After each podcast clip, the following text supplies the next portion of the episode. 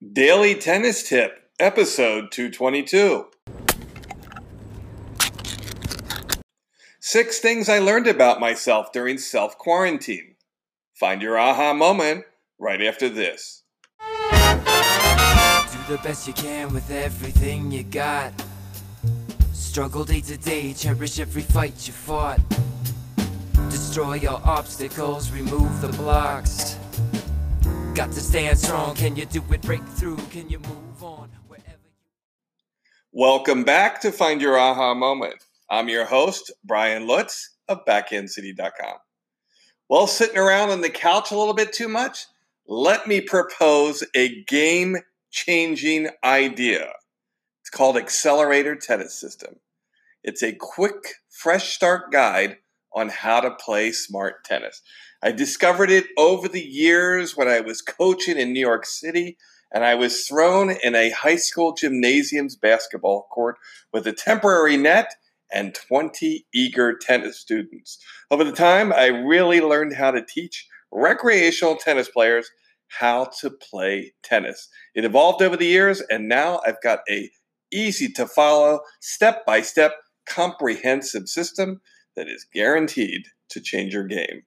Take a look at it at the link in the show notes or log on to backhandcity.com to check out Accelerator Tennis System.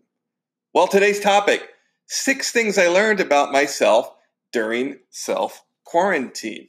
Now, a lot of changes going on, a lot of new things. People are really discovering that this can kind of suck if you don't have the right mindset. Now, this is going to be some sort of positivity podcast. I'm not here trying to blow sunshine up your butt. But what this is, is more of an introspection of myself and some of the things I learned. Number one, about being in self quarantine, I've realized routines are important. For example, when I get up in the morning, I like to go to the coffee shop a lot of times. So since I'm kind of self quarantine and I'm social distancing between people, I didn't really want to go because of that, but I needed to get out. That's kind of my routine. So I would leave my air conditioned apartment, go down my stairwell into my air conditioned car, and then I would just drive down there and sit on a bench. Sometimes I wouldn't even get coffee. It was just good to get out and feel like you were starting your day and you had a routine. If I caught up with some people that happened to be there, it was a bonus. But a lot of times I would just be there for a few minutes and then head on home. It was just the routine that was important to keep me motivated and moving forward. Number two, creative outlets. I've had a lot of things I wanted to do, and my on court instruction and running the business took up a lot of time.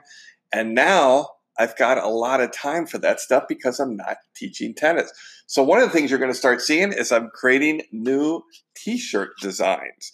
So I'm also doing this for tip number three. I'm creating a new revenue stream for myself. While I'm out of commission here for a few weeks since all the courts are shut down, I'm being ambitious. I've started a new online course that I've been working on that's just launched, and I'm starting a t shirt product. So those are really fun, and it's something I've always wanted to do. And now that I'm not teaching tennis, I'm able to do that. Tip number four this kind of works both ways. I've been able to catch up with friends, and they've been able to catch up with me. It's really rewarding to catch up to people that you haven't spoken to in a while. You get to do a little FaceTime, a little exchange of text back and forth, kind of commiserate, and uh, really kind of distract yourself from the things that are going on in the world right now. Number five thing I learned my cardio is not that bad.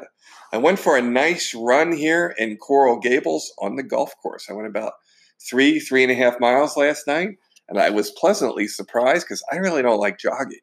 But it was such a nice night, and there was no traffic on the road. It was really kind of fun. You could run right down the middle of the street, you could run right down the middle of the fairway.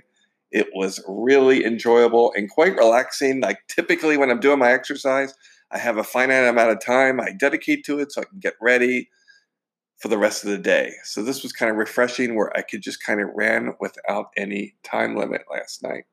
And then finally, I really cut the cord on cable about nine or 10 months ago. So now that I've kind of uh, run out of podcasts to listen to, I decided to break down and get Roku.